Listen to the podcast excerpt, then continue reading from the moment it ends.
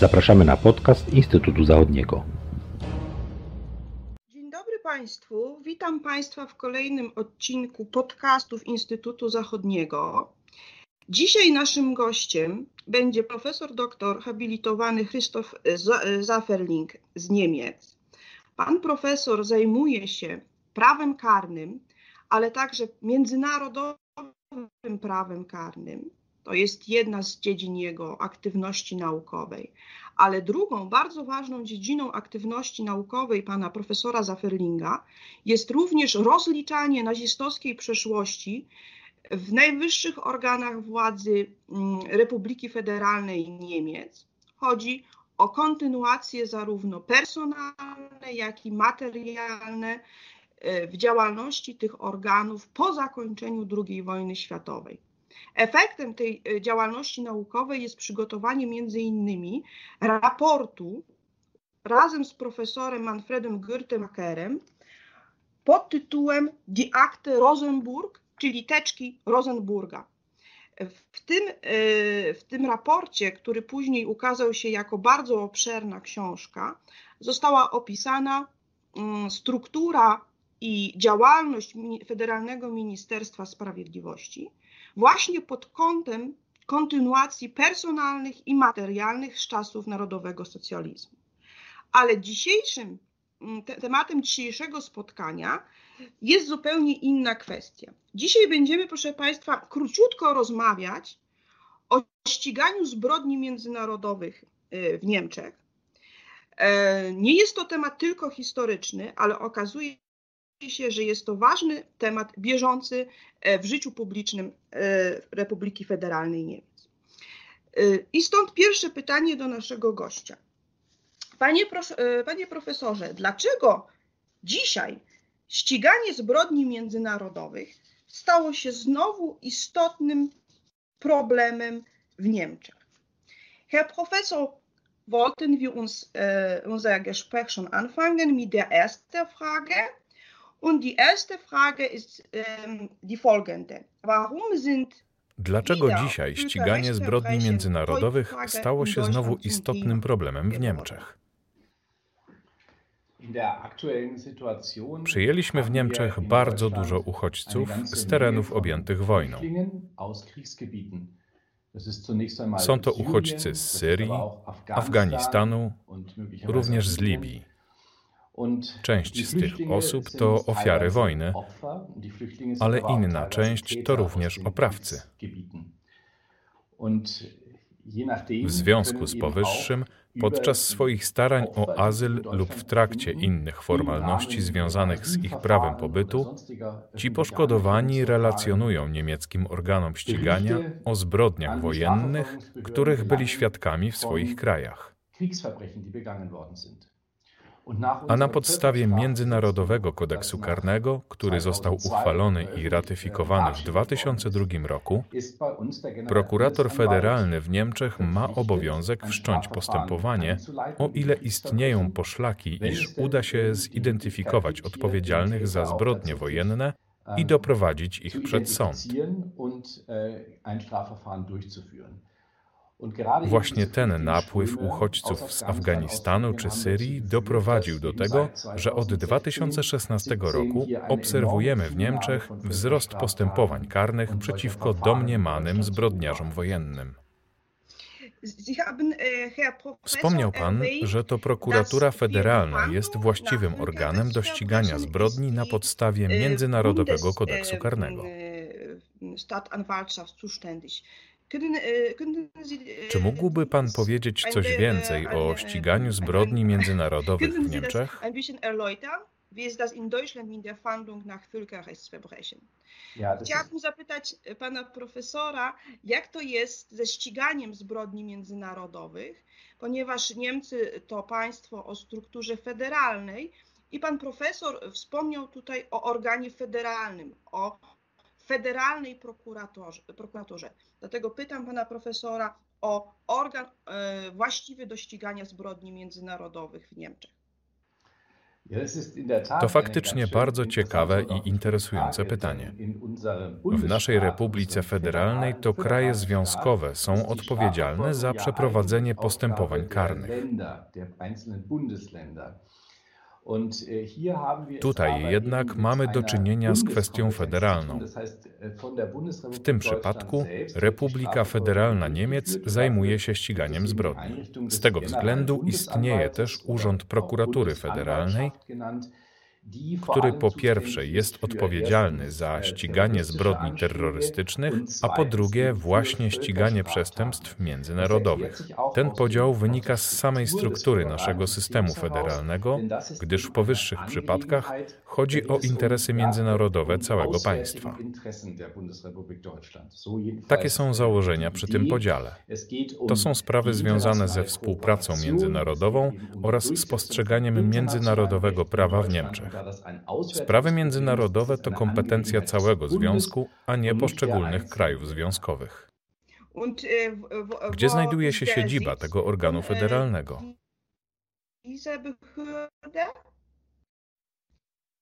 Gdzie znajduje się siedziba tego organu federalnego?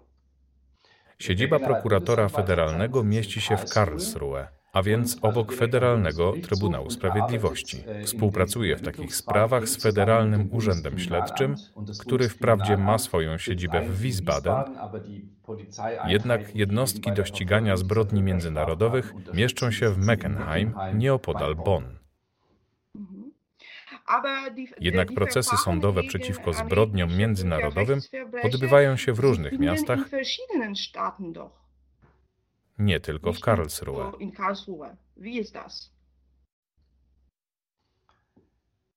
Tak, to również äh, specyficzne dla Niemiec. Prokurator federalny w sumie nie ma przynależnego do jego urzędu sądu. Na poziomie federalnym mamy tylko Federalny Trybunał Sprawiedliwości. Trybunał wprawdzie zajmował się w latach 1950-1969 kwestiami bezpieczeństwa narodowego, niemniej jednak nie było żadnej instancji nad Trybunałem. Weryfikacja wyroku jest jednak wymogiem naszego państwa prawa. Wskutek tego od 1969 roku zeszliśmy o jeden poziom niżej i prokurator federalny wnosi pozew w poszczególnych wyższych sądach krajowych. Tym samym zapewniliśmy możliwość rewizji i weryfikacji wyroków wyższych sądów krajowych, za które jest odpowiedzialny właśnie Federalny Trybunał Sprawiedliwości. Zajmuje się tym trzecia Izba Karna w Karlsruhe, która jest odpowiedzialna za rewizję wyroków dotyczących bezpieczeństwa narodowego. Ähm, ah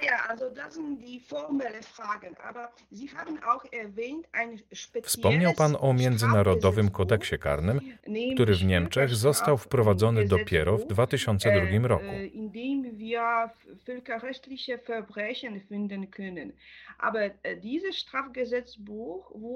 Dlaczego tak późno uchwalono przepisy dotyczące ścigania zbrodni międzynarodowych w Niemczech? Pan profesor przedstawił nam wcześniej kwestie organizacyjne i formalne postępowania w zakresie zbrodni międzynarodowych. Ale istotna jest również tutaj e, podstawa materialna i taką podstawą materialną jest Międzynarodowy Kodeks Karny, wprowadzony dopiero w Niemczech w 2002 roku. Stąd moje pytanie, dlaczego tak późno e, uchwalano przepisy dotyczące ścigania zbrodni międzynarodowych w Niemczech? O tym moglibyśmy jeszcze rozmawiać przez bardzo długi czas i nagrać wiele podcastów. Oczywiście ma to związek z rozliczeniem narodowego socjalizmu w Niemczech oraz procesami norymberskimi. Procesy norymberskie początkowo nie były uznawane w Niemczech. Traktowano je jako sprawiedliwość zwycięzców i chciano o nich jak najszybciej zapomnieć. W sumie nie chciano, aby prawo niemieckie obejmowało takie czyny przestępcze jak zbrodnie przeciwko ludzkości, agresje lub zbrodnie wojenne. W 1954 roku ratyfikowano jednak konwencję w sprawie zapobiegania i karania zbrodni ludobójstwa. Odpowiednie przepisy trafiły również do kodeksu karnego RFN. Ale to były jedyne kroki prawne w tej kwestii. Nie uchwalono żadnych własnych praw przeciwko zbrodniom wojennym czy ludobójstwu. Należy tu jednak wspomnieć o tym, że w trakcie wojny na Bałkanach przeprowadzono w Niemczech pod koniec lat 90. wiele procesów sądowych przeciwko serbskim czy bośniackim zbrodniarzom wojennym. Podstawą ku temu był kodeks karny oraz wspomniany paragraf dotyczący tej właśnie konwencji. Jest to paragraf 220a kodeksu karnego. Nie było jednak żadnych odrębnych przepisów. One się pojawiły w Niemczech dopiero wraz z rozwojem Międzynarodowego Trybunału Karnego. Niemcy swego czasu bardzo się zaangażowali w utworzenie tego Trybunału jako stałego organu sprawiedliwości. Oczywiście wtedy należało również dopasować przepisy prawne w Niemczech. Tak więc w 2002 roku, na krótko przed powstaniem Międzynarodowego Trybunału Karnego, uchwalono w Niemczech Międzynarodowy Kodeks Karny. Od tej chwili można w Niemczech ścigać zbrodnie wojenne, zbrodnie przeciwko ludzkości, ludobójstwo lub agresję wojenną, gdyż taki jest wymóg międzynarodowego prawodawstwa. To była bardzo ciekawa wypowiedź pana profesora Zafferlinga. E, Cieszę się już na kolejne podcasty na ten temat. E, Chciałabym zadać jeszcze ostatnie pytanie.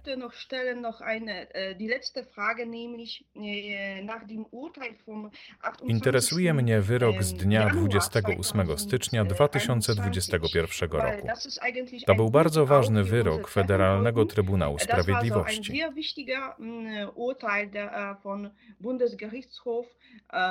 Czy mógłby Pan krótko powiedzieć, dlaczego ten wyrok Trybunału był tak ważny dla ścigania zbrodni międzynarodowych w Niemczech? E, bardzo się cieszę, że pan e, profesor wspomniał o możliwości nagrania następnych, e, nagrania następnych podcastów. Natomiast chciałabym na zakończenie postawić ostatnie pytanie dotyczące wyroku z 2008, przepraszam, z 28 stycznia 2021 roku. Ten wyrok e, Federalnego Sądu Najwyższego ma bardzo istotne znaczenie dla ścigania zbrodni międzynarodowych w Republice Federalnej Niemiec. Proces, o którym pani wspomniała, nie był nadzwyczaj spektakularny. Na ławie oskarżonych zasiadł były żołnierz z Afganistanu. Zarzucano mu znęcanie się nad więźniami, stosowanie tortur oraz znieważanie zwłok. Trybunał zadał sobie jednak jedno istotne pytanie. Czy ów oficer armii afgańskiej nie powinien otrzymać w Niemczech immunitetu funkcyjnego?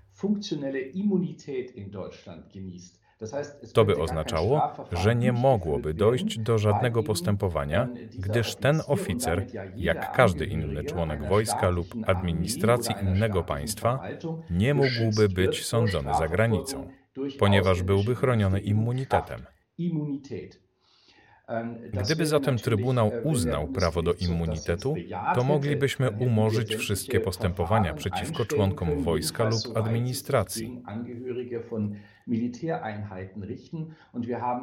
Aktualnie toczy się postępowanie karne Wyższego Sądu Krajowego w Koblencji, który zajmuje się oskarżeniami wobec agentów syryjskiego wywiadu którzy są oskarżani o torturowanie i mordowanie więźniów. Także to postępowanie należałoby wtedy umorzyć, ponieważ oskarżeni przynależeli do reżimu totalitarnego premiera Assada. To byłaby oczywiście katastrofa. Trybunał zatem wykorzystał to postępowanie, aby zastanowić się nad tą kwestią. W swoim oświadczeniu wydał przemyślany i rozsądny pogląd, że na podstawie procesów norymberskich uznano, iż żaden oskarżony nie może powoływać się na przynależność do wojska lub administracji, aby otrzymać chroniący go immunitet. Zbrodnie przeciwko ludzkości na tej podstawie stanowią wyjątek od reguły przyznawania immunitetu. Tego nie zmieni również aktualna dyskusja w Nowym Jorku, w której bada się wyjątki od tej reguły. W tym wypadku jednak o wyjątkach mowy być nie może. Wyjątkiem mogą być w przyszłości szefowie państw, a więc prezydenci, ministrowie czy premierzy, ale tylko na okres pełnienia służby. Potem immunitet również wygasa. A dopóki pełnią swój urząd, mogą być postawieni jedynie przed Międzynarodowy Trybunał Karny, a nie przed Wyższy Sąd Krajowy w Niemczech lub prokuraturę federalną. Na szczęście Federalny Trybunał Karny dał tym samym jednoznaczny sygnał, iż nie ma immunitetu dla zbrodni przeciwko ludzkości. Tak więc prokurator federalny może kontynuować swoją imponującą pracę. Tym samym dajemy też sygnał, że zarówno Niemcy, jak i cała Europa nie są bezpieczną przystanią dla zbrodniarzy wojennych. Bardzo dziękuję profesorowi Zaferlingowi za wyczerpujące odpowiedzi. Cieszę się z tego spotkania i mam nadzieję, że dojdzie do kolejnych spotkań na temat prawa karnego najnowszej historii oraz historii XX wieku.